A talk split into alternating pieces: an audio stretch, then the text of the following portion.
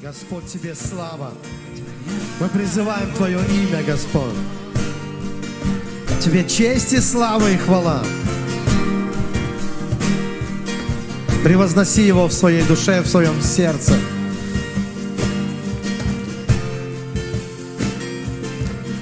Прославляю Тебя, Господь. Ты тот, кто оживляет нас каждое утро, каждый новый Божий день. Господь, Ты даешь нам силу. Тобой все движется и существует Тобой. Если тебе нужно больше силы сегодня, помните, эта картина Микеланджело, сотворение Адама. Бог тянется к человеку, тянет свою руку. И еще такой вялый, не проснувшийся Адам поднимает свою руку к Богу. И если нужно больше силы прямо сейчас, это сильнее энергетиков, это сильнее любых допингов, которые лишь на время возбуждают какие-то наши силы внутренние, но есть непрекращающийся источник силы, который творит миры, творит светила небесные, дает энергию звездам, галактикам. Он сотворил все живое. Писание говорит, что его дух, дух Божий, дышит где хочет. И есть люди здесь, которые рождены свыше, которые рождены от духа, не от крови и плоти, от духа рождены. Аллилуйя. Господь, пускай. Эта сила небесная сегодня, она будет двигаться здесь, в этом пространстве, и в наших телах и душах будет двигаться Твоя небесная сила, Господь. Я призываю Твое имя, и я знаю, что Бог идет с тысячами тысяч небесных ангелов и воинств, и что сила небесная, она присутствует здесь, на этом месте. И каждый, кто смотрит нас, каждый, кто нас слышит, я пророчествую, я высвобождаю Слово. И пускай это Слово летит к вам на крыльях ангелов. Что ваш Бог есть Бог сил. Что утомляются и юноши, и старцы ослабевают. Но уповающие на Господа, они обновятся в силах. Это способность любить. Это способность прощать. Это способность ценить. Это способность быть и являться тем, кем Бог замыслил тебя.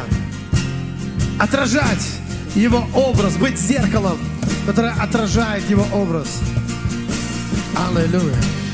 И это не бесполезно отражать Его, потому что Его свет, Он согревает, Он пронизывает, Он наполняет силой, Он зажигает наши души, наши сердца Божьим огнем. Он дает дары, Он дает благословение. Аллилуйя. Тебе слава, Господь, и Тебе хвала. Слушай, если ты и был когда-то просто глиняный сосуд, то сегодня ты жертвенник, огонь на котором не гаснет. Вы знаете, на Божьем жертвеннике дым всегда был вверх. Какой бы ни дул ветер, и если лил дождь, огонь не газ. И пускай твой дым сегодня, он будет тоже вверх подниматься, всегда к небесам. И просто почувствуй себя сейчас тем, кем Бог тебя сотворил. Иногда есть разница между нашим умом и Божьим. Как бы такое расстояние размером почти с бесконечность. Когда мы разлетаемся в разные стороны, Он в своей силе, а мы в свою немощь какую-то. Но бывает, когда приходит бодрствование, осознанность, ты соединяешься просто. с Ним. И нету больше никаких раская... расстояний. И ты говоришь, уже не я живу, а живет во мне Христос. А потом может прийти такое желание, обожание и страсть от Бога. Быть этим всегда. Аллилуйя. Быть всегда настоящим, живым, таким поклонником Бога, храмом Духа Святого. Давайте мы сейчас прославим Господа. Аллилуйя! Тебе слава, Господь! Тебе слава и хвала, Господь! Аллилуйя! Мне сложно удержаться, чтобы не сказать вам, вы можете дать кому-то пять. Тем более здесь мы семьями иногда приходим. Вы не устали еще от этих ограничений пандемийных разных? Я не знаю, я уже вообще... Мне лично уже бояться нечего. Я где только не был, с кем только не общался, за кого только не молился, э, с кем только не обнимался. И слава Господу, как-то Бог хранит до сих пор. Вот. Бог хранит, и слава Богу. И пускай дальше Бог хранит. Вот. Но не искушайте Господа, знаете, как говорят. И э, поступайте по откровению. Драгоценные, сегодня я хотел бы поделиться с вами словом и говорить о говорить на тему «Возрастай и процветай». Возрастай и процветай. Возрастай и процветай. Вот что мне нравится. Мне нравится, что, чтобы вот так и было в жизни. Это, это уже само по себе как благословение. Когда ты возрастаешь, а еще если ты растешь, еще к этому и процветаешь, что вообще здорово. Вам нравится такая, так, такая, такая, такое положение дел? Хотелось бы быть в этом, вот всегда в этом. Возрастаешь и процветаешь. Возрастаешь и процветаешь. И когда процветаешь, знаешь, что возрастаешь. А когда видишь, что возрастаешь, еще и процветаешь к тому же.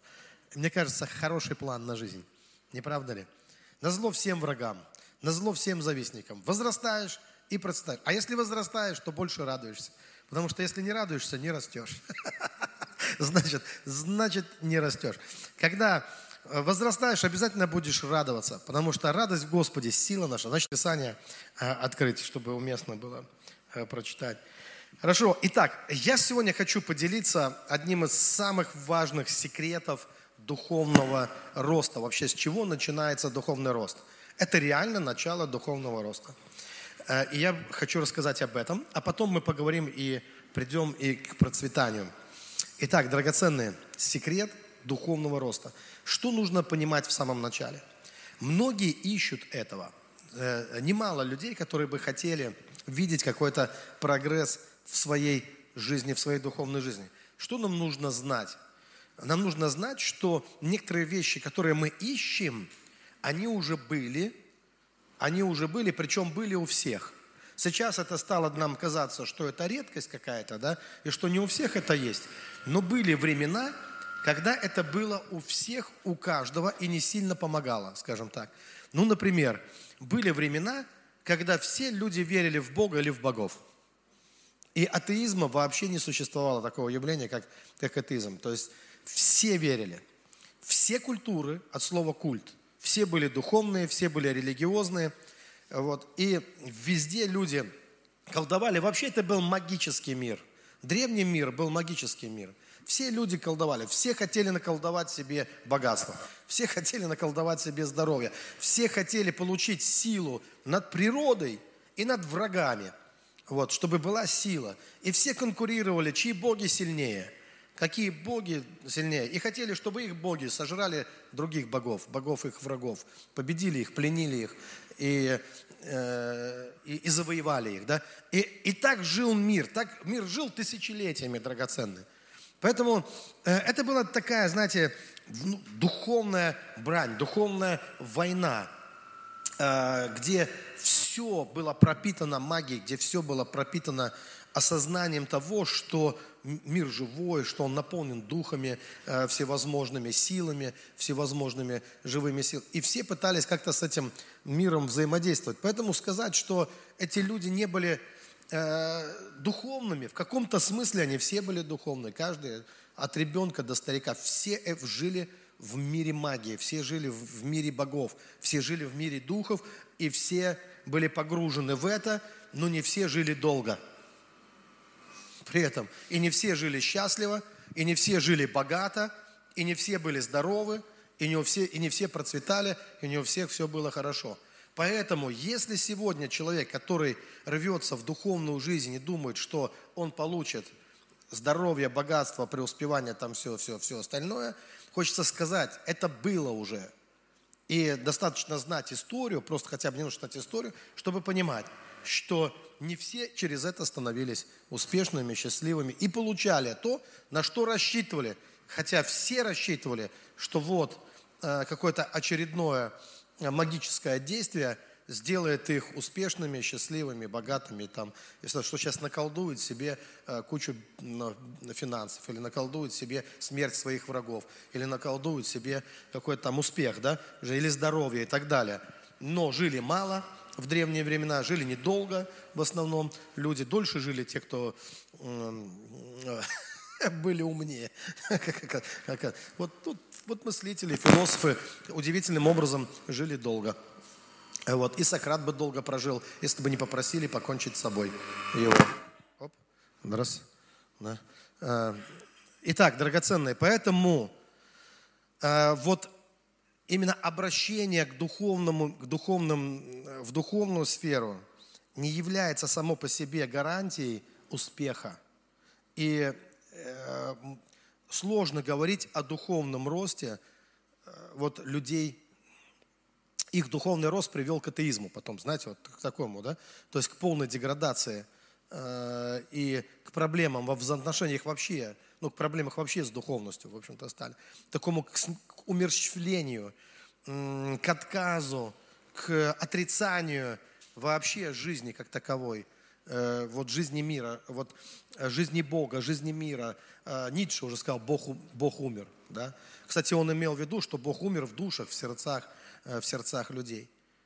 И он не, не исповедовал, что Бога нет. Он, он говорил, что люди просто перестали относиться к Богу как, как к живому Богу. И в их сердцах он умер. И он, он просто ставил диагноз и констатировал факт, что, произ, что при, произошла какая-то смерть. И эта смерть, она произошла в душах людей. Это ведь Э, невозможно так, чтобы Бог для кого-то умер, и что-то важное, какая-то важная часть личности не умерла вместе с Богом внутри человека. Ведь э, Бог – это лучшее, что человек может найти в себе, в себе самом. Не себя самого Богом, а в себе самом, то есть лучшее все, потому что Бог общается с нами внутри нас, через наши души, через, используя наши души, наши сердца, как канал используя. Я сейчас так много религиозников раздражаю, когда говорю этим всем, потому что я очень часто употребляю слово «душа», и я просто чувствую вот эти вибрации раздражения, потому что религиозники, они обычно кричат «дух, дух, какая душа, о чем ты говоришь?» Душа, э, душа. Эм, э, и есть такое отношение, ну просто не хочется опять пускаться в разъяснение, в объяснение, но часто то, что я слышу, люди называют духом – звучит слишком металлическим, каким-то таким звоном, как будто речь идет о какой-то ерунде. Понимаете, о чем-то таком, ну как вам сказать, а, неживом, о каком-то таком, знаете, а, когда человек берет э, места из Писания, не имея ни любви, ни сострадания к людям, и просто берет и начинает э, цитировать, как будто думает, что э, в этом заключается какая-то э, духовная жизнь. В цитировании мест из Писания нет ничего ровным счетом духовного, если у нас нет правильного отношения к людям, к себе, к Богу и так далее. Это цитирование, это просто что, ну, я не знаю, это просто вот создание шума, э, бесполезного шума просто, сотрясение воздуха абсолютно. Потому что если твоя душа, она не живет в резонансе с Господом, то цитирование мест Писания не является духовностью. Это есть просто имитация, пустая имитация э, духовной жизни. Вот. Это такой какой-то гипсовый слепок чего-то, э, такой кривой гипсовый слепок чего-то, э, что не является живым на самом деле. Слово Божье, оно живое. Но оно живое тогда, когда у нас есть к этому отношение. Когда у нас есть к этому правильное отношение. Оно оживает в тех сердцах, которые любят Бога. И вот что я хочу сказать, драгоценные. все вот эти люди, о которых я говорил прежде, я имею в виду вообще народы, э, племена, э, все вот эти, которые обращались к культам, к духовной жизни, и многие последователи различных культов, у них э, были конкретные цели, преграды в духовном росте. Потрясающим примером, где его найти, самый лучший пример, это Иисус Христос, который умолил себя, сказано. Он умолился, чтобы Э, Бог дал ему место, одесную себя. Мы знаем, что Бог дал ему место, одесную себя. Он умолил себя, принял образ раба. То есть начало его духовного роста, оно в том, чтобы принять людей, чтобы полюбить людей. И наш Бог есть Бог человеколюбивый. И нету другого пути, как приблизиться к Богу, как только научиться воспринимать других людей под равным себе – если ты не можешь воспринять человека равным себе, то нет никакого, никакого духовного прогресса. И неважно, какие духовные манипуляции, молитвы, цитирование Писания, все что угодно, ты даже не христианин, ты только думаешь о том, что ты христианин. Христианство начинается не с доминирования над другими людьми. Христианство начинается с возлюби своего ближнего. Возлюби Бога, да, и возлюби ближнего. И Оказывается, что возлюбить ближнего очень сложно. Оказывается, что почитать ближнего равным себе, а любовь, она уравнивает все. Любовь – это я, ты во мне, я в тебе. Вот что такое любовь. Любовь – это не доминирование. Э, доминирование это, э, это изнасилование, доминирование. То есть, когда, э, когда я над тобой, я на тебе, я, я то есть, это, это ну, проблема вообще-то ну, э, э, людей. Это, это проблема. В этом нет любви. А вот именно увидеть других людей, что другие люди такие же, как и я, я такой же, как другие люди, и как мне полюбить их, а они еще разные люди, совершенно разные, и принять вот эту разность, вот эти отличия их, то, как люди проявляются в этом мире, принять это, согласиться с этим – перестать роптать, перестать жужжать на эту тему, перестать впадать в истерики, в проблемы из-за того, что, что другие люди не ты, и что другие люди их тоже любит Господь, согласиться, что еще их и Бог любит. А иногда хочется подпроклясть ну, кого-то. Бывают люди так себя ведут, что хочется слегка хотя бы подпроклять. Ну или чтобы Бог как-то их там ну, что-то сделал. И иногда у людей возникают такие желания, они даже не думают, что за теми людьми, которых они ненавидят, стоят семьи, дети, там, родственники, люди. Блин, и вообще наплевать. Да чтобы они все сгорели. Хочется в аду иногда. Прямо родами целыми, да? Чтобы Бог их наказал. И таких желаний много, в том числе и в христианском мире. Но я вам хочу сказать, что э, быть насто... на самом деле быть христианином и изображать себя – это совершенно... Один из отцов церкви сказал, если ты не можешь полюбить врага, все, иди мимо, ты не христианин даже. Потому что христианство начинается с этого, возлюби. Не только как язычники, которые любят тех, кто их любит, а возлюби тех, кто тебя не любит в том числе. И кажется, ну как это возможно? Это очень сложно, это очень тяжело. Любить людей, которые... Вам легко любить людей, я не знаю, как вам. Мне не всегда легко любить людей. Но знаете, когда стало легче? Когда я начал отделять э, душу человека от тех сущностей, которые иногда через эту душу проявляются. И я начал видеть, что, э, что по факту эти сущности, которые низкие сущности, которые проявляются, вот где настоящая одержимость, вот где настоящие бесы, которых не изгонишь. Ничем не изгонишь их. Не изгоняются. Даже постом и молитвой они не изгоняются. Есть такие сущности. Но человек может освободиться от них по собственному желанию. Вот так, в один миг. Как только осознает необходимо. А почему не изгонишь? Если человек дает этому место, то оно в нем и будет. Поэтому Писание говорит, не давайте место дьяволу. И я начал наблюдать вообще. Если бы было бы больше времени, я, может быть, больше наблюдал. К сожалению, или к счастью, может быть, сейчас настолько занят, что некогда. Хотя можно было книги об этом писать, романы. Не хуже «Война и мир». Когда кто-то, знаете, а, как, как эта сущность проявлять. Сейчас это стало легче увидеть, потому что сейчас люди могут тебе не только написать, они могут тебе послать аудиосообщение, ты можешь услышать вибрацию, а могут даже видео тебе послать. Специально для Андрея Лукьянова я получал видео. И ты вдруг видишь, как некая сущность через человека, подобно змее, такая хитрющая-хитрющая, как она начинает изворачиваться, там распушает свои эти, как, что у змеи там, что, как это, свои вот эти, а? Капюшон свой, да, распускает и так далее как она пытается доминировать над тобой, как она пытается влезть, ужалить тебя побольнее. И вот начинается, и, и, и при этом еще тебе процитируют Дерека Принца даже, или еще что-нибудь там, знаешь. А сущность-то видна, там никого хочешь цитируй. Ну сущность-то змеиная, она же видна. Все вот эти попытки э, превозноситься, вот эти вот эта э, наглость, отверженность, боль. И всегда ты видишь, что ну, либо у кого-то вообще отца не было, либо отец бил головой об табуретку или табуреткой по голове э, все детство. Но видно же, это же сущность, она не просто так вползла в человека. Человек не просто так злой и желчный становится. Наверное, у него жизнь такая была. Да? Наверное, кто-то двери помог ему открыть. И все это в детстве начинается. Реально мы это увидим, что все это в несознательном возрасте. Все, что человек в себя впустил – вошло в него тогда, когда он был максимально беззащитным. И вот потом ему нужно с этим разбираться.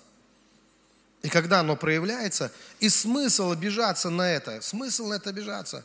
И, или говорить, что ты такой, ты... Я вообще перестал людям тыкать в этом плане. Вот ты такой или ты такой. Да не он такой. Он, я надеюсь, рожденный свыше, если даже Дарика Принца, знаете, ну, наверное, уже дошел до этого. Ну, ну как бы где-то уже доковылял, а где-то что-то прочитал. Но вопрос не в том, какая, какой человек сам, а в том, с чем человек себя отождествил. Как через него проявляется его боль, э, почему он становится таким, э, почему религиозная отрыжка вонючая, почему вот эти, ну, вот эти все моменты в человеке проявляют. То есть почему человек не может проявиться как свет, как любовь, вот как, как Бог в нем, как рожденный свыше – а проявляется каким-то ехидством, змеиным таким, ложью какой-то, или обольщением, или лицемерием, или заискиванием каким-то, или еще чем-то. То есть откуда ползут все эти черви, откуда они все берутся. Всегда есть причина этому. И что я хочу сказать, что обижаться нет смысла на эти вещи. Но надо отделить котлеты от мух, надо отделить одно от другого. Надо увидеть, что есть одно, есть другое в человеке. Было бы неправильно назвать вот эту сущность, проявляющуюся самим человеком. Потому что человек может освободиться от этой сущности. И вы увидите его совершенно другим, преображенным. Преображенным увидите, что он по-другому совершенно может себя вести, по-другому может проявляться. И вот это как какая-то одежда, знаете, это так вдохновляюще звучит в Библии, когда сказано, что есть одежда греха. А раз есть одежда греха, то ты не грех. Грех – это то, что ты можешь носить.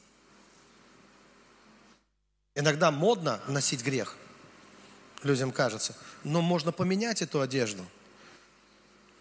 Ты не одежда, ты тот, кто в нее одевается. Есть также одежды праведности, Библия говорит. Есть все оружие Божье, в которое можно облечься. Вот что важно.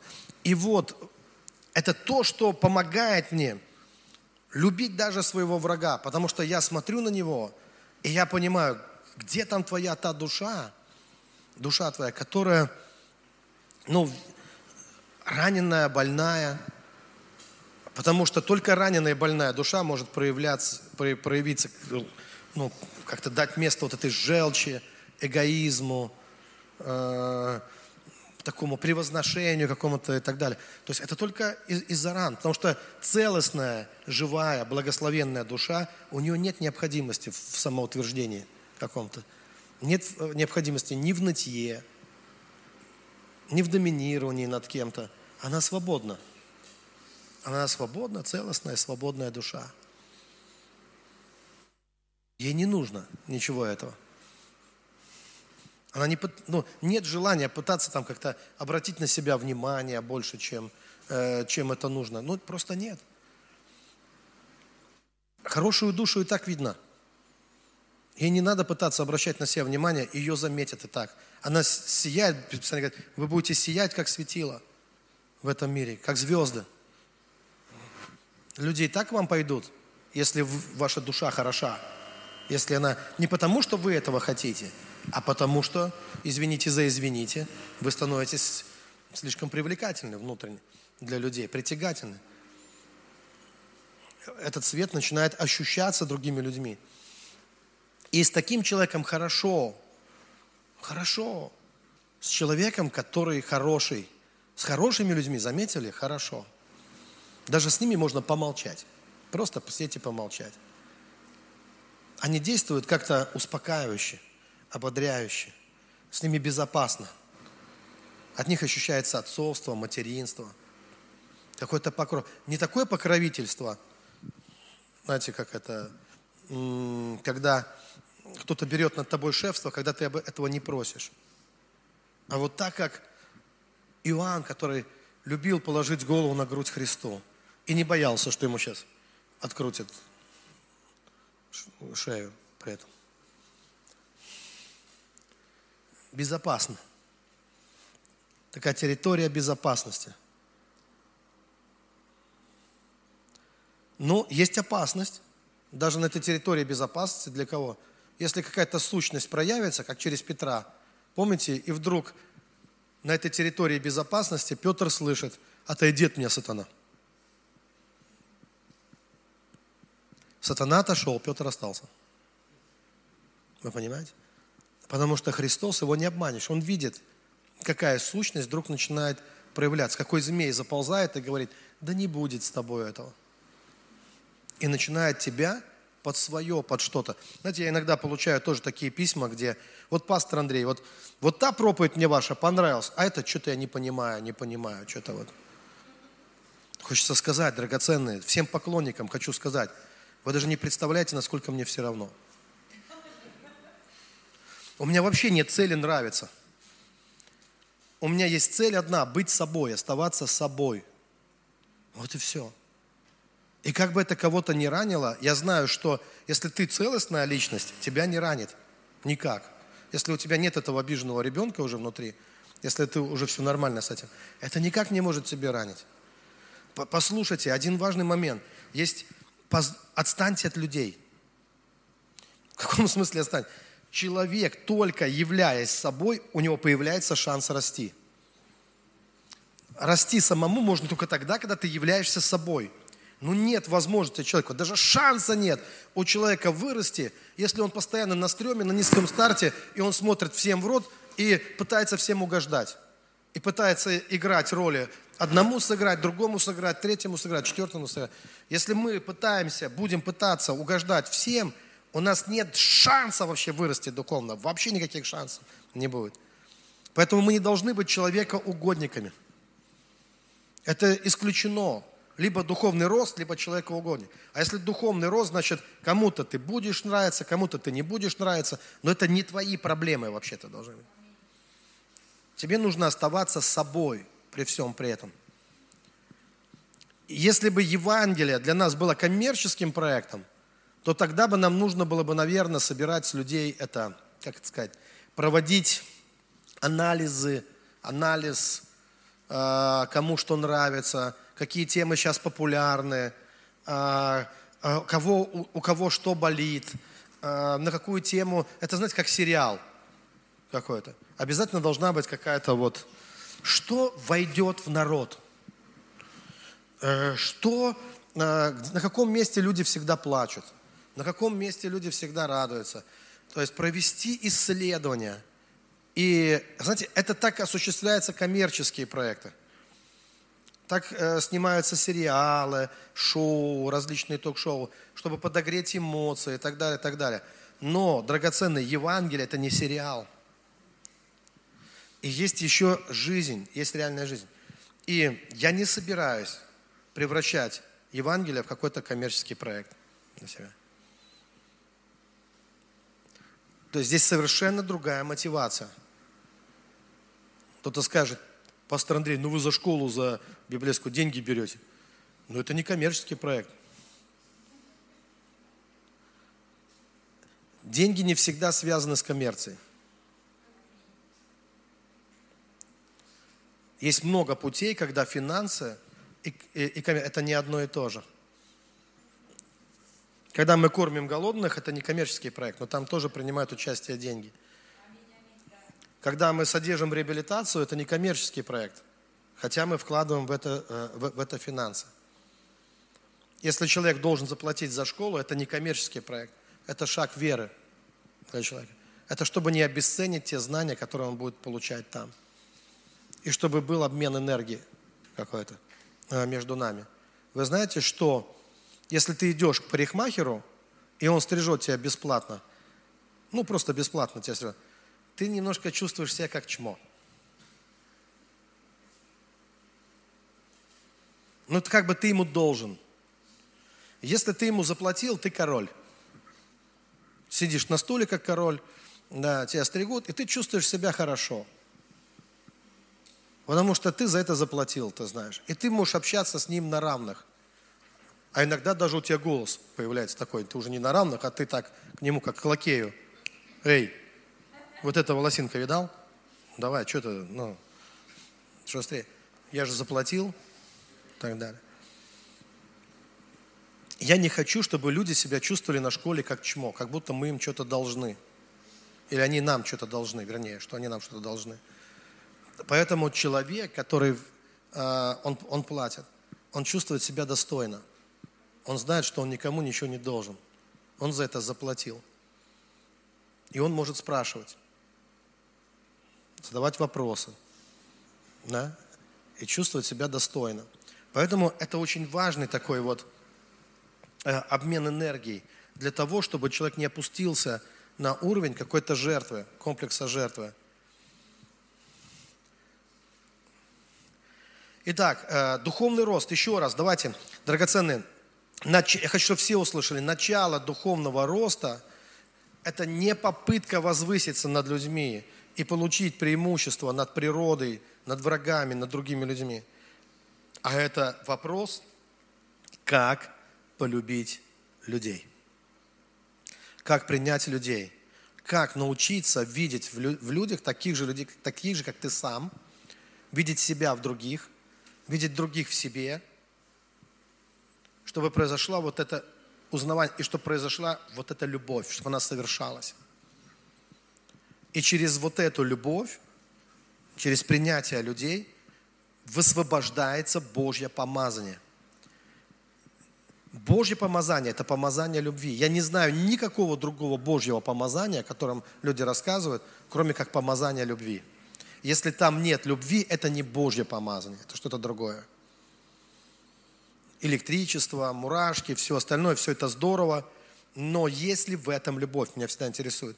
Я знаю, что вся сила, божественная сила и божественная реальность в этот мир, она выплескивается там, где есть любовь. Там, где между людьми есть любовь. Там могут происходить чудеса исцеления, воскрешения мертвых. Там все что угодно. Там облако славы будет являться. И если вы стоите рядом с человеком и вы дрожите под силой Божьей, то я вам хочу сказать, вы ощущаете невероятную любовь, которая исходит из этого человека. А если вы дрожите Э, из-за того, что ну, вам страшно с этим человеком, что он сейчас повысит голос, и у вас сразу холка дыбом станет, и вы чувствуете неловкость, то там какое-то демоническое помазание. Если вы ощущаете власть, доминирование, и кто-то, что, чего, ты что там сказал, закрой по... И вы стоите и думаете, что, куда я попал. Вы чувствуете, что там легионы бесов уже готовы. Поэтому надо различать, где есть любовь, там есть Божье помазание. И там тоже есть власть, но это другая власть. Вот эта власть, там, где есть любовь, вам не хочется бунтовать против такой власти, где есть любовь. А где есть доминирование, доминирование всегда рождает бунт. Потому что люди чувствуют себя рабами, и они делают из-под палки, они не хотят этого делать, и они сопротивляются этому. Они внутренне всегда раздражены и всегда сопротивляются. Но как только мы видим, что это власть любви, человек не хочет этому сопротивляться. Он хочет. Нет, конечно, тоже есть такое внутреннее сопротивление, но сам человек чувствует себя виноватым за то, что он сопротивляется. Сам человек понимает, что он сопротивляется тому, что больше всего ему надо, в чем он больше всего нуждается. И он чувствует, что в нем какие-то комплексы, какие-то... Вот сейчас Саша нас в искушение ввел, да? Сказал, спой своему ближнему – Мы столько демонов увидели на этом месте сразу же. Так или нет? А кто мешает спеть ближнему? Почему нельзя вот так открыто от всей души взять и спеть своему Нам тоже всем хочется ему за это отомстить, потом сказать, Саша, спой ты контач ближнему своему что-нибудь так. Когда ты не на сцене, здесь, в зале. Кому? И, и что мы, на чем мы себя ловим? Мы ловим себя на несвободе. Так или нет? Что трудно? Ну ладно, если это супруга или супруга рядом стоит. Или хотя бы твой ребенок. А я стою и Целищев рядом.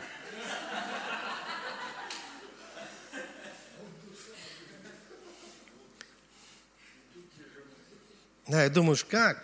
Я смотрю, ему тоже трудно спеть мне что-нибудь. Сереж, спой.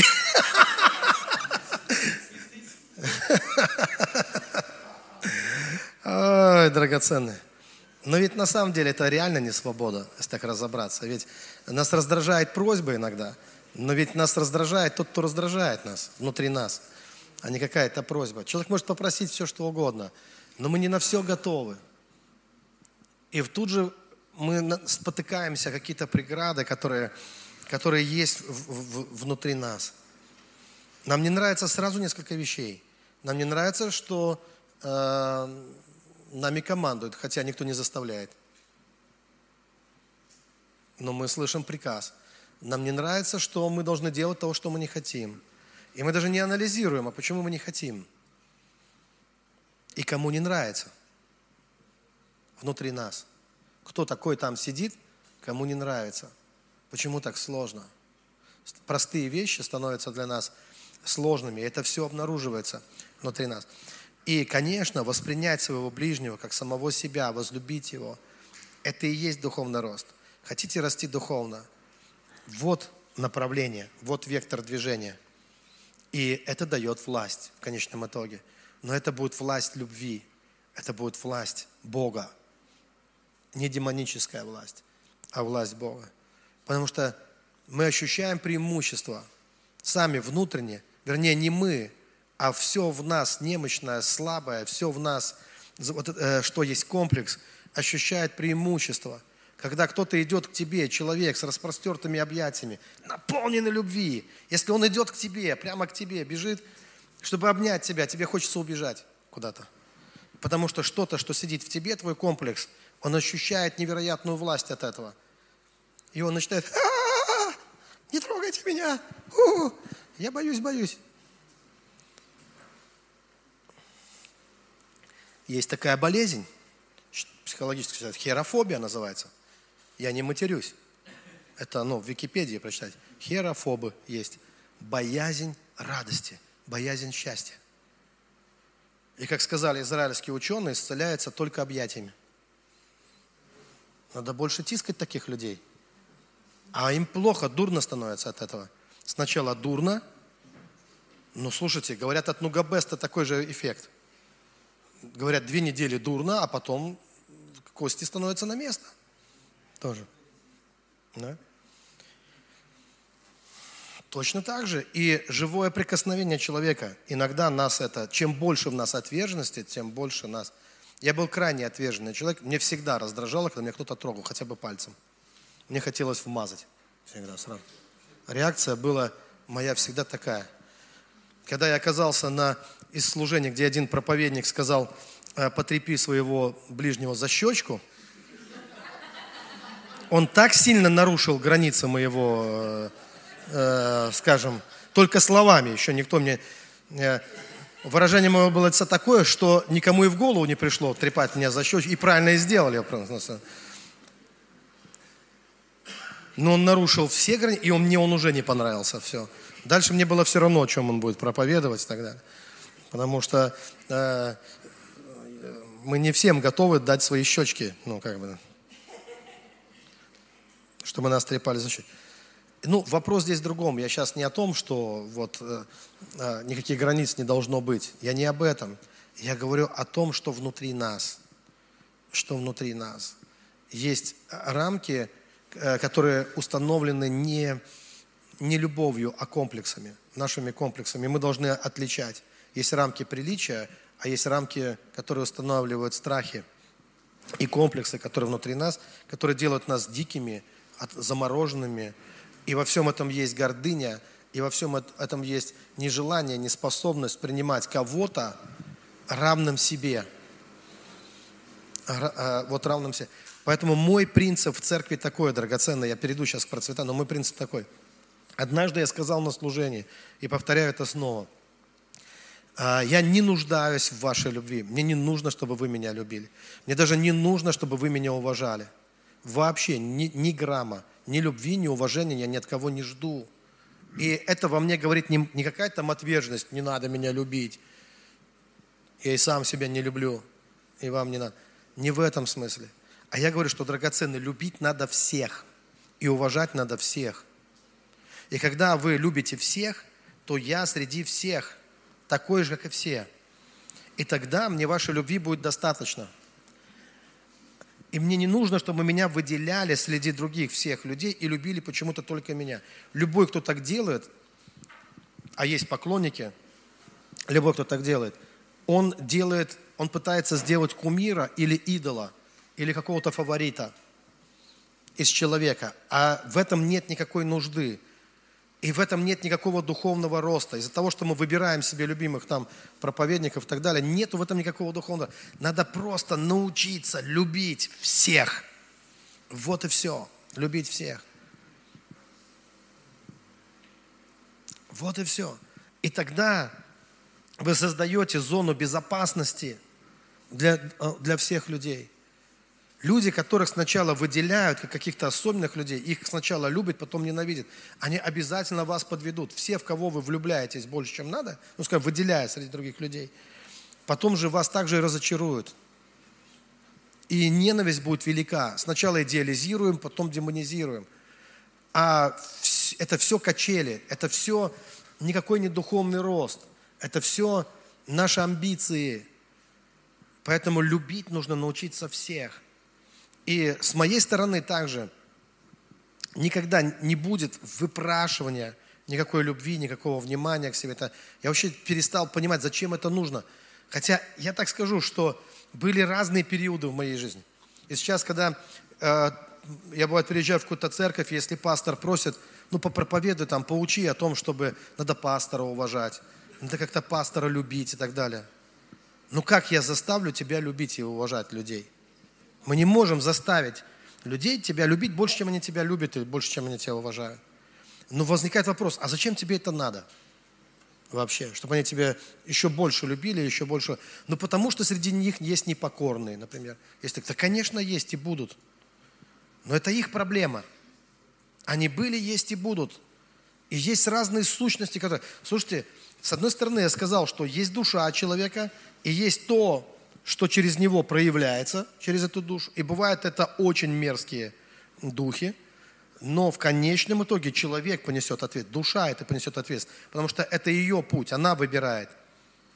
Мы предлагаем человеку сделать выбор, но человек сам выбирает. Мы не можем выбрать за него.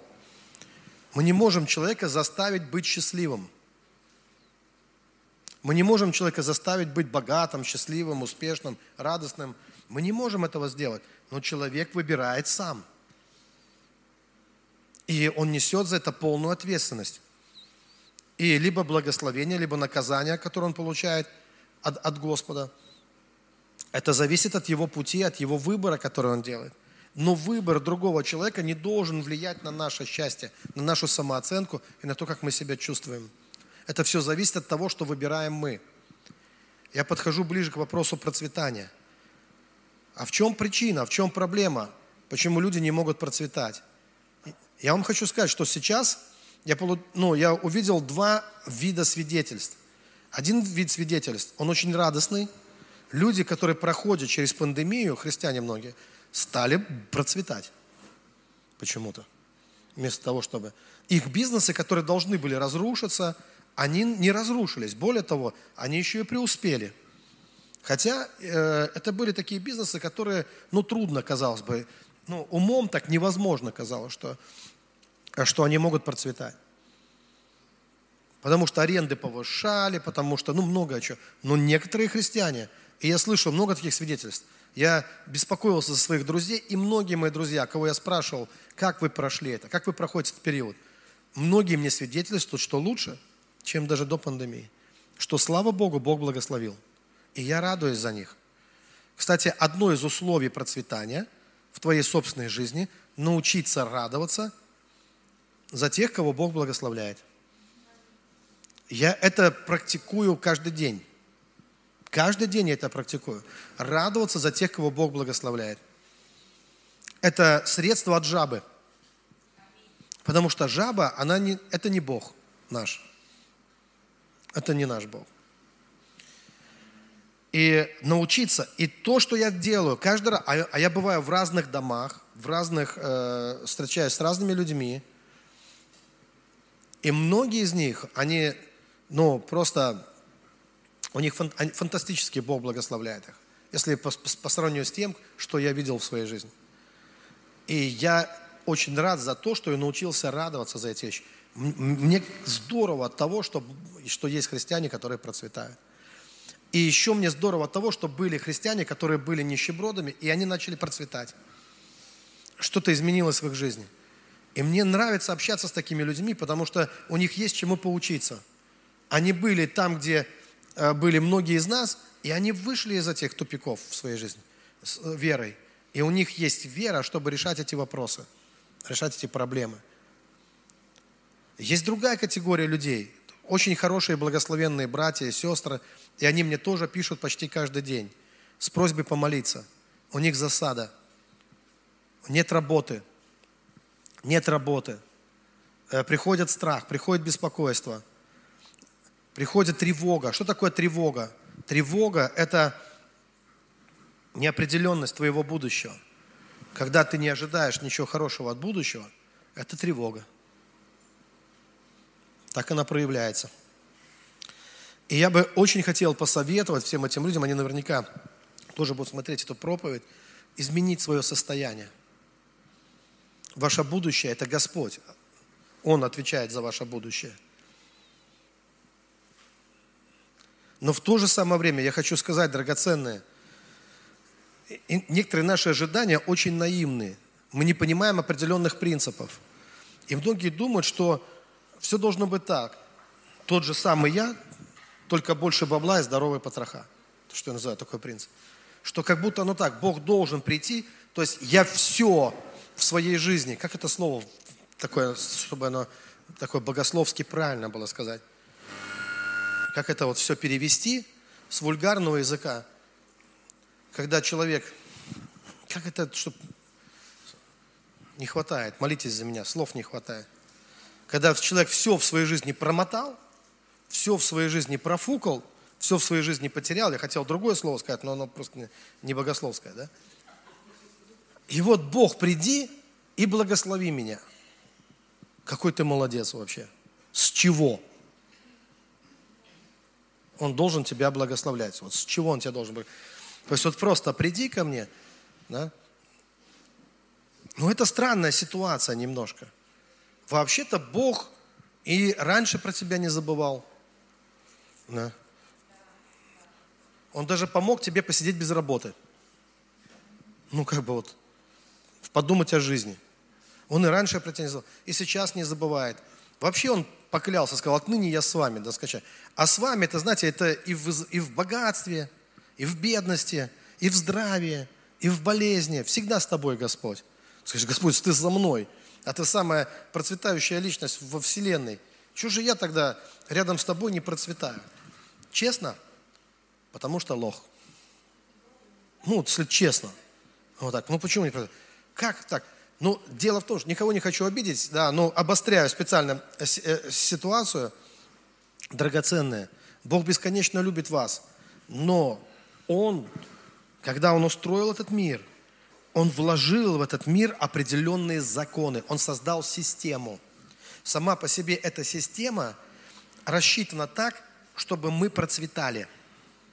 Я понимаю, что многим людям не нравится слово «система», но нравится или не нравится, Но мы живем с, вами в солнечной системе, у нас есть нервная система, у нас есть кровеносная система, мы сами себе представляем систему, и мы знаем, что когда твоя система работает нормально, у тебя все хорошо. Так или нет? То есть есть определенные системы. Эти системы, они рассчитаны для того, чтобы тебе было легче. Бог не дал тебе кровеносную систему или нервную систему, чтобы тебя, ну, сделать тебе хуже. Наоборот, это возможность существовать, это возможность жить. То есть все эти системы, они созданы так, и они настолько идеальны, они настолько совершенны, чтобы ты мог радоваться жизнью, наслаждаться жизнью, видеть красоту, думать и так далее. То есть вообще все эти системы, они как благословение нам даны.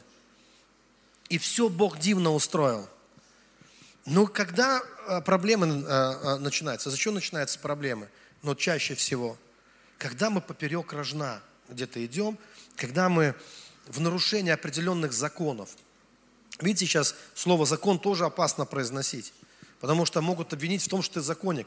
Драгоценные законы и закон, ну, э, как сказать, законничество и закон это не одно и то же. Законничество – это фарисейство. Законничество – это, форма, это формализм. Это такое формальное отношение к Божьим заповедям, к Божьему Слову, когда мы формально соблюдаем, а жизни в этом нет никакой и понимания нет, осознания нет. Вот это закончество.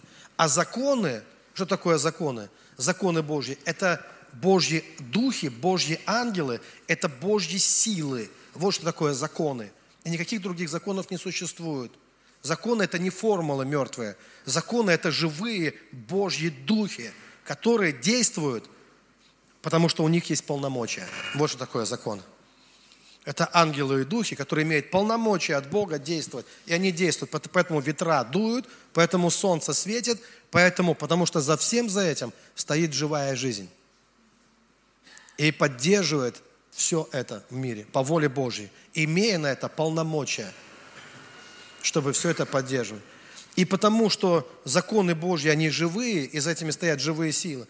Поэтому Иисус мог ходить по воде, Поэтому Петр мог выйти из лодки, поэтому мертвые воскресают, потому что это не просто формулы, которую нельзя нарушить, а это живые сущности, духи, которые повинуются Господу. И у них есть полномочия. И у нас есть полномочия в имени Иисуса Христа. У нас есть власть в имени Иисуса Христа. Но, это, но все, что действует, оно действует, во всем этом принимают участие эти законы – и даже благодать Божья, которая является Божьим даром, есть законы, которые могут либо аннулировать благодать, сказано, смотрите, чтобы кто не лишился благодати, либо могут помочь нам возрастать в благодати. И за этим тоже стоят небесные живые силы, которые помогают тебе, либо поднимают тебя, и ты на крыльях ангелов, ты поднимаешься, и у тебя больше подарков от Бога, больше благословений, либо наоборот, все канализируется, все становится хуже и хуже и есть силы, которые опускают. Но все они действуют на законных основаниях, имея права, имея право действовать. Поэтому отношения с Богом в одной из притч, Иисус говорит, если, ты, если женщина пришла к неверному даже судье, а где суд, там действуют законы, и судья был неверный, но женщина оказалась настойчивой, то даже этот неверный судья, он вынужден был э, судить ее дело правильно, потому что она проявила настойчивость. И Христос говорит, тем более Господь ваш, Отец Небесный, который благой Бог, если вы приходите к Нему на законных основаниях, вы требуете законные вещи, Он даст вам э, то, что Он вам обещал. И обетования Божьи, они, да, они исполнятся в вашей жизни. Поэтому, драгоценные, для того, чтобы процветать, необходимо понимать эти вещи – Необходимо понимать, что в мире действуют законы. И эти законы – это ангелы и духи Божьи на самом деле. И силы небесные, и власти небесные определенные, которые, они повинуются глазу Господа, эти силы. И поэтому в своей жизни может что-то изменить. Я также хочу вам сказать, что я знаю людей, две категории людей. Одна категория людей – это те, кто, как бы они ни старались, у них э, вот все, как знаете, сквозь пальцы проходит, они никак не могут э, вот прийти к процветанию. А другие люди, я вижу, как магнитом, они как медом намазаны. Вот к ним просто привлекают, ну вот ты видишь, они, они в каком-то потоке благословений находятся. И таких людей я тоже знаю. Но я не знаю людей среди тех, которые, которые даже как медом намазаны, которым вот благословение, чтобы, чтобы они не работали и не пахали. Тебе вот так вот со стороны кажется только, что у них так все как-то легко и радостно происходит. Но стоит тебе чуть-чуть вникнуть в их жизнь, ты увидишь, как они пашут. Просто так никому ничего не приходит. Потому что есть определенные законы. Если просто сидеть и ничего не делать, ничего не придет. Помните, как, какой есть один из законов, который говорит так. Это ангел, который отвечает за, за то, чтобы... За что он отвечает? Немножко посидишь, немножко полежишь, и придет к тебе бедность твоя. И вот есть такой ангел, который за это отвечает. У него есть полномочия определенные, да? Для чего? Потому что он знает прекрасно, что если мы ничего не делаем в своей жизни, никак себя не проявляем, да, то ты можешь превратиться в мимозу, такую как мимоза в ботаническом саду, что это вредит твоему духовному развитию. Скажем так. И чтобы у тебя было активное духовное развитие, нужно не сидеть, а нужно что-то делать. Нужно что-то делать. Но если ты делаешь, трудишься, и ты делаешь много, ты уже изнемогаешь, и все готов делать, а ничего не идет в твоей жизни, то здесь нужно понимать, что значит сидят такие вещи в нас, которые блоки, которые не позволяют прийти процветанию в нашу жизнь. Значит, есть какие-то законы, а, которые нам нужно преодолеть. Да? То есть есть какие-то полномочия у каких-то духов, которые могут вытаскивать все из наших карманов. И мы должны эти полномочия, их что? Прекратить. И иметь отношения с теми силами, которые нас благословляют. И я просто поделюсь своими личными, э, личными секретами. Э, первое, первое, что хорошо очень, что славно, я считаю, э, это не моя заслуга никакая, так просто сложилось. Я не знаю, откуда это взял. Я думаю, это от отца, наверное, пришло. Хотя отец мой, отец моего брата, да, он работал начальником отдела снабжения даже, никогда ничего домой не пер не тащил. А это заслуга его отца, который был майором милиции. Тоже, ну, это оперуполномоченным, вернее, ну, он был. Он даже был начальником милиции. И он не допускал, чтобы кто-то что-то воровал. Он много людей пересажал. Это. Многие чиновников сидели. И, как мне рассказывали родители, что его переводили с одного района в другой район, потому что он всех боссов сажал постоянно. И, и понимали, что пока он там, начальник милиции, не будет никакого другого начальства. Ну, там, потому что он всех ловил на коррупции. Он был такой вот честный, настоящий такой. Все.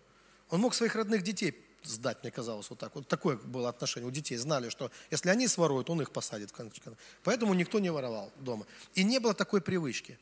И поэтому мы жили скромно, но весело. Не скажу, что мы ездили на юг отдыхать, Хотя зарплаты были мизерные у родителей, и нам иногда приходилось и бутылки собирать, и, э, там что-то, ягоды какие-то. Ну, короче, что только мы не делали, да.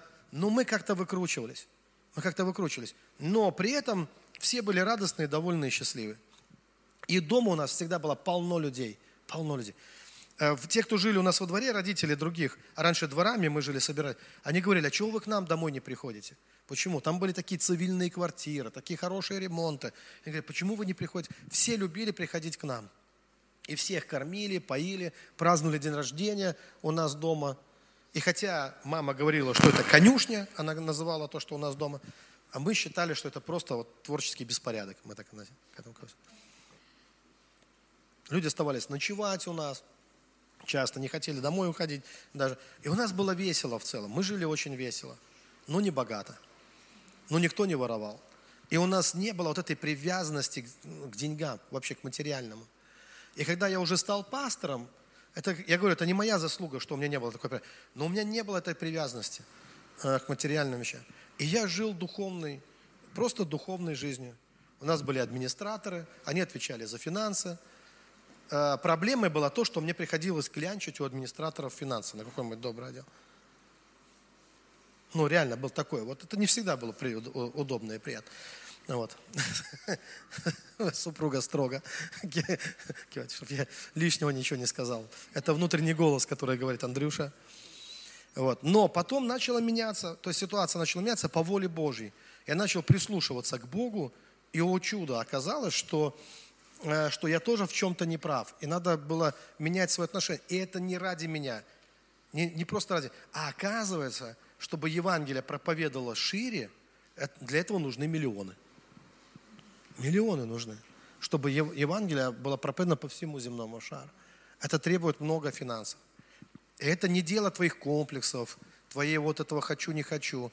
А это вопрос то, что как бы наши привычки, наши привычки э, не жили богато, ничего, как бы они не остановили проповедь Евангелия из-за этого. Потому что это уже начинает раздражать Бога тогда. И то, что мы считаем добродетелью, оно становится злом каким-то. И Бог хочет поднять много меценатов и людей состоятельных вполне, которые будут спонсорами и меценатами, чтобы проповедовалось Евангелие, и чтобы Божьи добрые дела, они совершались в этом мире. Вот что я вижу. Вот что я вижу. Но это правильно, когда у нас взгляд такой, знаете, есть такой момент, когда Бог некоторых людей освобождал от финансов. Ну просто, вот помните, как богатый юноша пришел к Иисусу, помните ситуацию? Вот, у него все нормально. Заповеди исполняю. Чего мне не хватает? Да говорит, продай все, следуй за мной. Все нормально у тебя. И сразу это стало для него преградой. Помните? Это стало преградой. Он не был готов на такие жертвы. И он не последовал за Христом. Но через некоторое время Иисус беседует с учениками, с апостолами, которые все оставили. И он говорит, вы будете иметь сто раз больше. А что ты юноше не сказал, что он будет иметь сто раз больше? Потому что юноше надо было оставить. А вам пришло вы уже и оставили, вам пришло время взять. И вот кто все оставил, тот может все взять. Потому что к нему не прилипнет. Потому что внутри он уже все оставил. И он не живет как человек, которому надо еще что-то хапнуть. Что-то еще. А зачем? Мы здесь вообще недолго на земле. Мы здесь странники и пришельцы вас посещают такие мысли? Ты только себе решил что-то, строй себе крутой дом. Ну, как бы, ну, я серьезно, это не как осуждение. Здорово. Чем круче, тем лучше. Построй. Но когда строишь, знай, что можешь не достроить. Ну, просто так может случиться. И, и, и не в том смысле, не буду строить, вдруг не достроить. Да нет, строй все равно. Но не в том смы, смысл, что построю, буду жить. Мы не будем жить вечно. Мы поживем недолго. У нас ограниченные все равно. Бог ограничил. Но я верю, что это не 70-80 лет, а там немножко другие ограничения для верующих людей. Но тем не менее, у, у Бога есть обитель лучше, чем ты построишь. Но когда ты строишь, ты тоже самовыражаешься. И, ты, когда, и когда ты строишь, что есть возможность, есть шанс, что добрые люди придут к тебе в гости и получат наслаждение в твоем доме. И твоя радость станет их радостью. Если ты не строишь себе мещанскую тюрьму какую-нибудь, свою собственную, конечно. Мне нравится у моего брата приятный, красивый дом, но там всегда люди. Всегда люди есть. Нет, он там не, не такой, что я видел богаче дома, очень богатые видел дома далее. Но э, здорово, когда этот дом, он открыт, он может служить, когда люди открыты такие же, да, и, и ты видишь, что ну, это не стало проблемой для них. Это стало благословением. Когда благословение не становится проблемой. Благословение Божье, но печали не приносит, не должно приносить печали. И я очень-очень хочу, чтобы поднялось много процветающих христиан. Э, как было бы здорово, могу я помечтать немножко, чтобы у всех, у каждого, кто вот у всех членов церкви были крутые дома. Было бы так здорово. Мы бы приглашали бы, мы бы устраивали огромные конференции, мы приглашали бы потом людей. Пандемия закончится, и люди поедут сюда. Границы откроются, люди поедут. И как здорово, когда бы мы могли бы предложить этим людям хорошие апартаменты в наших домах.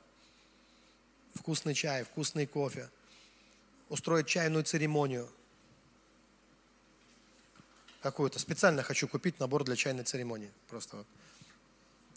Вот. И просто сделать приятным время э, для людей, чтобы они были счастливы, чтобы они наслаждались нашей любовью. Чтобы... Это круто. Я бы хотел бы, чтобы... А почему так, так нет? Почему, э, ну, не так обстоят дела? Почему так сложно с финансами? Вопрос номер один. Разрешил ли ты себе жить лучше? Все начинается с этого. А ты себе разрешил? Это вопрос, который я задаю многим людям – не только в отношении финансов, и в отношении здоровья, и вообще счастья. Когда приходит тебе человек, и я вижу такие несчастные глаза, и он говорит, пастор, помолитесь, благословите. Я смотрю на него, ну какой смысл за тебя молиться? У меня первый вопрос, ты себе разрешаешь вообще так жить, как ты хочешь или нет? И часто бывает так, что, бывает, что, я не вас сейчас бывает человек говорит да, а внутри ты слышишь нет. И тогда ты хочешь сказать, вам надо серьезно. Я говорю, я, я вот сейчас вот этому не верю. Вот этому. Знаете, как, как режиссер, не верю. Не по, по Станиславскому или по кому Я говорю, вам нужно внутри себя на самом деле разрешить. Это очень драматично бывает, когда мы себе разрешаем. Это настоящая борьба. Потому что восстанут все силы ада внутри тебя самого, которые скажут нет. Ты будешь говорить да, они будут говорить нет. Ты будешь говорить, да, они говорят, с чего бы? Ты будешь говорить, да, ты кто такой? И вот настоять и провозгласить вот это «да, да, да», это надо говорить тысячу раз себе в день, пока ты не почувствуешь, что ты разрешил. Я начал так делать. Я это делал, воспользуюсь каждой возможностью. Еду на машине, смотрю фонари впереди, говорю, вот процветание там. Вы скажете, глюки какие-то, да? Ну, как хотите, так и относитесь. Но я использовал все, что, что только возможно. Я говорю, сейчас я въеду туда, а там все, что нужно. Все, что мне необходимо. И я просто въезжаю в этот свет фонарей. И внутри я говорю, да, да. Я на территории процветания, где не будет больше нужд, где не будет больше вот этих неловких, дурацких ситуаций, где не будет вот этого унижения – Потому что это унижение, когда ты живешь в яме, это унижение каждый раз. Не будет больше этого унижения. Будет все нормально в моей жизни. И каждый раз я любую возможность я использовал. Послушайте, даже если у человека все было хорошо сегодня, вот все хорошо, все нормально, все есть. И потом мне люди удивляются, они мне э, пишут, звонят и говорят, пастор Андрей, только все было нормально. Все пошло не так. Все начало рушиться. Я говорю, послушайте, если вы в эту сферу не вкладываете ничего, это вопрос времени, когда все пошатнется. Это то, во что нужно вкладывать. Вам нужно не только молиться за ваше призвание, не только молиться за...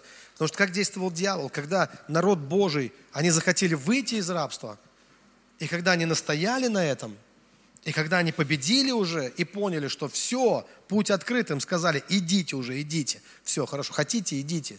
Служите сами, служите как хотите. Идите, служите своему Богу. Идите. И они только собрались уходить, и вдруг такая новость прилетела. Только ничего не берите с собой. Идите так, голые боссы. Посмотрим, как вы далеко уйдете. Далеко ли вы уйдете? Когда у вас ничего не будет, ни пожрать, ни одеться, ни во что. Ничего не будет у вас. Идите, идите, погуляйте. Сами же приползете потом обратно.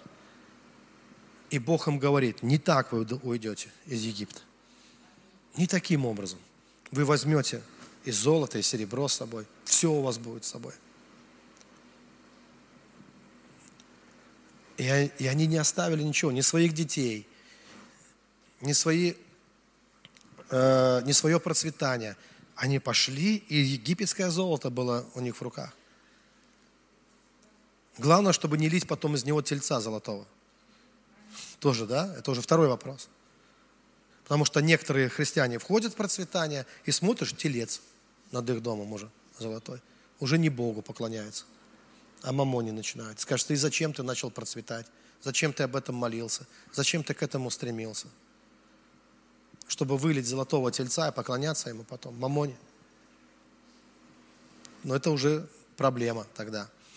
Вот. И драгоценные, поэтому нужно в эту сферу, в духе нужно вкладывать в эту сферу. Две простых вещи я скажу. Это первое, драгоценное. Надо внутри увидеть себя изменения, что ты готов принять процветание. Ты внутренне должен быть готов к этому. Ты должен разрешить себе. Твое процветание, кстати, не зависит от уровня, так скажем, от того, от твоего словарного запаса, от того, сколько у тебя хороших слов. Э, то есть это не зависит, короче говоря, это не для тех, кто ведет себя хорошо. Кто хороший мальчик, хороший. Будешь хорошим мальчиком, будет у тебя не будешь хорошим. В данном случае вы должны понять, что процветание, наше, оно зависит от нашей веры. Бог благословляет нас по вере, а не за хорошее поведение.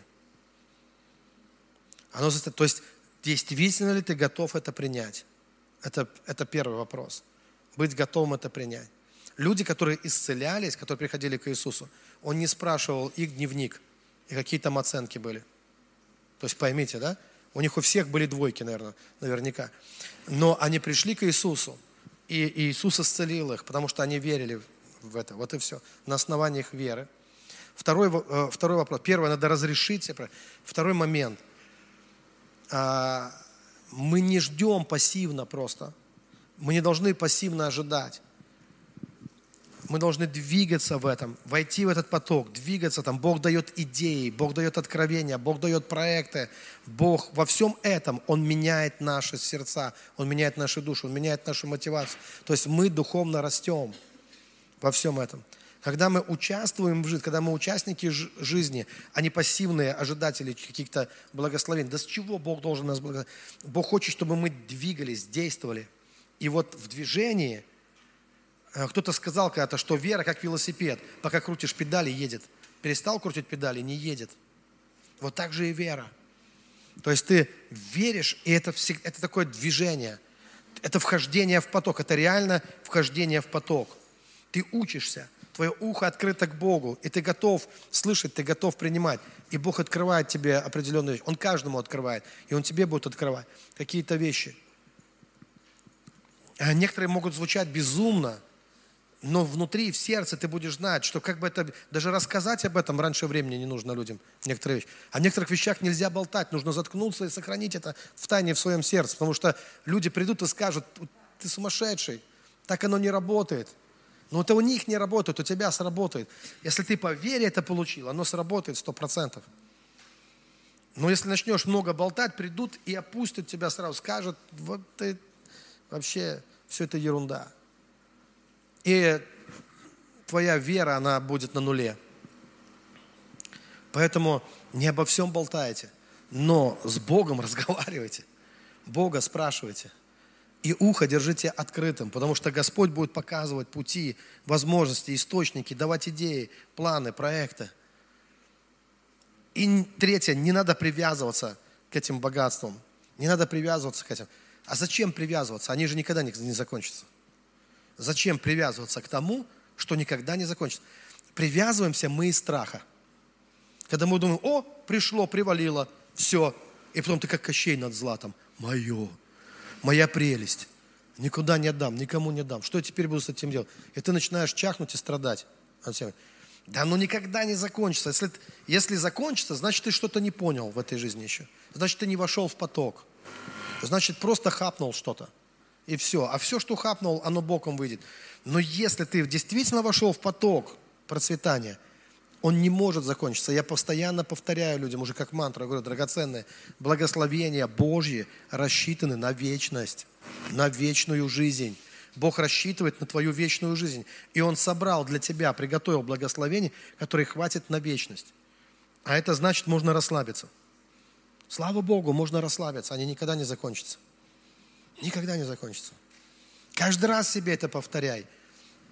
э, получаешь зарплату, получил подарок, получил какое-то благословение, э, каждый раз говорю себе, никогда не закончится. Что ты делаешь этим, когда ты говоришь, никогда не закончится? Ты освобождаешь себя от привязанности к этим вещам. Ты знаешь, Бог дал сейчас, Бог даст еще. И никаких проблем с этим нет. И не будет никаких проблем с этим.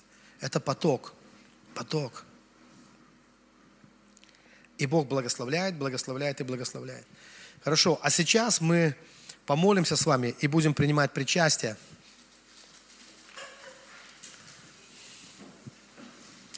Те, кто смотрит нас, вы тоже можете найти что-то для причастия или присоединиться к нам в духе, к нашей онлайн-трансляции и тоже принять вместе с нами святое причастие. Библия говорит, что соединяющийся с Господом, вы знаете, он становится один дух с Богом. И мы будем принимать причастие, чтобы Бог, во-первых, помог нам духовно возрастать, чтобы нам смирить себя. Бог гордым противится, Бог смиренным дает благодать. Только мы должны понимать, что смирение – это не лояльность к власти. Это не то, чтобы быть лояльным к власти, типа это смирение. В лояльности к власти нет никакого смирения. В этом есть человек угодно часто. Настоящее смирение – это полюбить людей. И когда ты любишь людей, тебе все равно власть он, не власть он. Ты просто любишь. Вот и все. Апостол Павел, он говорит, что он даже к рабам обращается, он говорит, вы служите вашим господам, как для Господа, от сердца, а не из-за человека угодничества. Можно служить людям и почитать их, уважать их, любить их. И когда это не человекоугодничество, то здесь есть определенная защита – ведь вы знаете прекрасно, каждый из вас, вы с этим либо сталкивались, либо столкнетесь. Стоит тебе проявлять доброту к людям и любовь, как тут же появляется кто-то, кто думает, что сейчас они могут тебя изнасиловать сразу же за твою доброту. То есть они пытаются навязать тебе свою игру. Но когда ты это делаешь не как человека-угодник, а из любви, ты всегда скажешь этим сущностям «стоп». Вы неправильно меня поняли просто. Вы неправильно поняли мою любовь к вам. И ты не будешь подыгрывать им, как бы им не хотелось. Правильно? Потому что у тебя нет цели им угождать. Это чистая любовь, без угождения.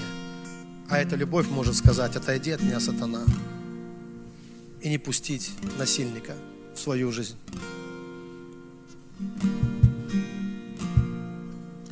Аллилуйя, драгоценный Господь. Отец наш, Отец Небесный, помоги нам доверяя Тебе, уповая на Тебя, смирить свою гордыню и научиться принимать других людей, принимать их равными себе, подобными себе. В этом и проявляется любовь. И иногда это очень трудно, иногда это очень сложно, потому что мы постоянно наталкиваемся на что-то, что раздражает нас, Недавно одна женщина написала, пастор Андрей, я постоянно раздражаюсь. Меня раздражает мой муж, меня раздражает то, меня раздражает это. Я постоянно раздражаюсь. Что мне делать? Я до сих пор не ответил. Потому что я знаю, ну, ну с этого начинается. Вот сейчас отвечаю. Если смотрит эта драгоценная сестра, сестра моя, с этого все и начинается ваш духовный рост. Когда вы побеждаете, не муж раздражает, вы раздражаетесь. Не мир вас раздражает, вы раздражаетесь. Никто никого не раздражает. Мы раздражаемся сами. Библия говорит, что каждый обольщается теми силами, которые внутри него живут. Ни у кого нет такой цели в этом мире нас специально раздражать. А если бы даже и была, они бы не смогли этого сделать, если мы этого не допустим внутри себя. Поэтому нам нужно смирить себя перед Богом и сказать себе, что мой духовный рост, какой бы он ни был, не казался сложным, в начале, но он заключается в том, чтобы научиться принимать других людей, научиться их любить, ценить и принимать. Это и есть христианство. Оно звучит так, почитайте один другого выше себя. Научитесь ценить людей. От нас не убудет. В результате это дает силу, в результате это дает власть, в результате это дает наслаждение, в результате это дает преимущество. Но не такое преимущество, демоническое преимущество, как власть контролирующих духов, как, как Иезавель или как какой-то диктат мирской. А это дает преимущество, это власть Божья, которая начинает проявляться. Власть Его любви. Это чудеса и знамения, которые начинают происходить вокруг нас. Это Божье невидимое становится видимым в этом мире. И люди начинают видеть, что Бог есть и что Он живой. Он оживает в наших душах, в наших сердцах, и Он начинает проявляться через нас. Мы становимся каналами, порталами для Бога, который начинает проявляться в этом мире, могуществе. Драгоценный Господь, призываем Твое Святое Имя, помоги нам, помоги нам осознать эти вещи. Помоги нам, Господь, духовно возрастать. Ведь нет никакого шанса, если не любить людей, если не принимать людей, нет никакого шанса духовно расти. Просто не существует. Тогда мы просто как колдуны-язычники. Им не принесло это пользы. И нам не принесет. Поэтому, драгоценный Господь, мы отказываемся от, от гордыни. Мы также отказываемся вместе с гордыней, мы отказываемся от лицеприятия, мы отказываемся от человекоугодничества. Научи нас любить. Научи нас любить. Если вы серьезно попросите об этом, то очень скоро, даже может быть уже сегодня, Бог будет учить вас любить. И, драгоценный Господь, мы молимся также за Божий народ, чтобы Божий народ начал входить в свою обетованную землю, где течет молоко и мед, в землю изобилия и в землю процветания. Давайте помолимся за всех, кто смотрит, кто слушает эту трансляцию, чтобы в их жизнь пришло процветание. Пускай состояние изменится. И не будет тревоги в отношении будущего, но будет доброе, будет ожидание Божьих чудес, будет ожидание добрых, славных дней. Потому что ваш Бог ваш обеспечитель. Аллилуйя. Мы знаем, в кого мы уверовали. И мы знаем, что у нас есть власть в имени Иисуса наступать на всю вражью силу. Кто ты гора перед Зарававелем, ты равнина. И эти проблемы, временные проблемы, которые пришли в жизнь некоторых людей, это все изменится, это сезон, который вы проходите. Но вот он уже меняется, он начинает меняться прямо сейчас, когда мы верой исповедуем победу в имени Иисуса Христа. А еще важно разрешить себе. Готовы ли вы разрешить себе прямо сегодня, сейчас, смирить себя перед Богом и разрешить себе жить в процветании? Потому что есть такой закон, живой закон, ангел процветания, который приходит и исполняет Божье обетование в вашей жизни – исполняет волю Божью в вашей жизни, чтобы вы никогда ни в чем не нуждались. Но для этого вы должны себе позволить и разрешить это. Если вы готовы, вы можете сделать это прямо сейчас и подкрепить это, когда вы будете принимать святое причастие. Соединиться с Богом, с Его богатством, с Его изобилием, любви, радости, мира и всего. Бог творит Вселенную, Он творит звезды – Каждый день новые звезды, говорят, появляют. Тысячи звезд рождается новых. И сегодня Бог даст столько энергии вам.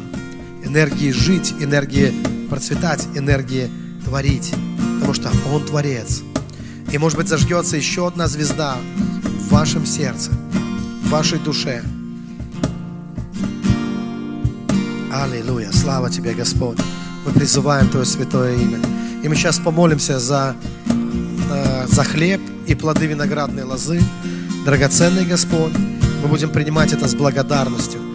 Мы благодарим Тебя за каждую каплю пролитой крови, которая освещает нас которая делает нас Твоим народом. Мы благодарим Тебя за хлеб Твой, Господь, который также делает нас Твоим народом. Потому что мы, подобно зернам этого хлеба, мы собраны вместе. Господь, Ты собрал нас в свое царство. Ты привел нас в землю изобилия, где молоко и мед. Ты стал Богом нашего, э, нашего благословения. Ты Бог наших судеб, наших жизней. Причина процветания, причина благословения в нашей жизни, Господь. Мы исповедуем Тебя как причину всех наших благословений и нашего будущего, Господь. Наше будущее в Тебе. Ты наше будущее. Ты наше будущее, Господь. Ты наши будущие успехи, Ты будущее наше процветание, Ты наши победы, наша безопасность в будущем, наш покров. Все это Ты, Господь. Мы исповедуем Тебя своим Богом, своим Богом. Ты, ты даешь нам таланты, Ты даешь нам дары, Ты даешь нам благословения, щедрой рукой своей. Наполняешь нас, наполняешь нас. И мы не будем удерживаться, мы будем открыты. Будем открыты, чтобы принимать и давать, давать и принимать. И мы знаем, что это никогда не закончится. Эти потоки, они никогда, никогда, никогда не закончатся. Аллилуйя.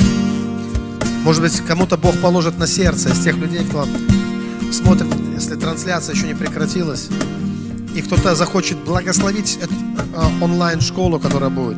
Просто благословить ее. Потому что действительно нужны миллионы, чтобы это проповедовалось по всему миру. И наша цель, чтобы каждый человек, кто говорит на русском языке, он услышал об этой школе хотя бы раз. И наша цель, чтобы эта школа переводилась на иностранные языки в будущем. И я так рад, что мой брат, он поддержал это, вернее, он провозгласил это. Когда я сказал моему брату, что мы хотим, чтобы каждый русскоговорящий услышал об этой школе хотя бы раз, чтобы у каждого была возможность учиться. Брат сказал, эта школа должна переводиться на иностранные языки. И мое сердце сказала аминь. И я просто возрадовался, и я так рад, что есть такая поддержка, потому что каждый новый шаг веры, я верю, что это то, что приближает нас к Богу, к исполнению Его планов, Его видений. И все дело в том, что эта тема пробуждения души, она настолько важна, что это перестало быть каким-то личным откровением или личным переживанием. Но это важно, эта тема, которая важна для планеты, просто это важно для, для людей. Это Божье откровение. Это то, что приходит от Бога. И что Бог хочет донести до каждого сердца, до каждой души. И Он говорит, встань спящий, воскресни из мертвых, и осветить тебя Господь. Аллилуйя. Давайте Богу.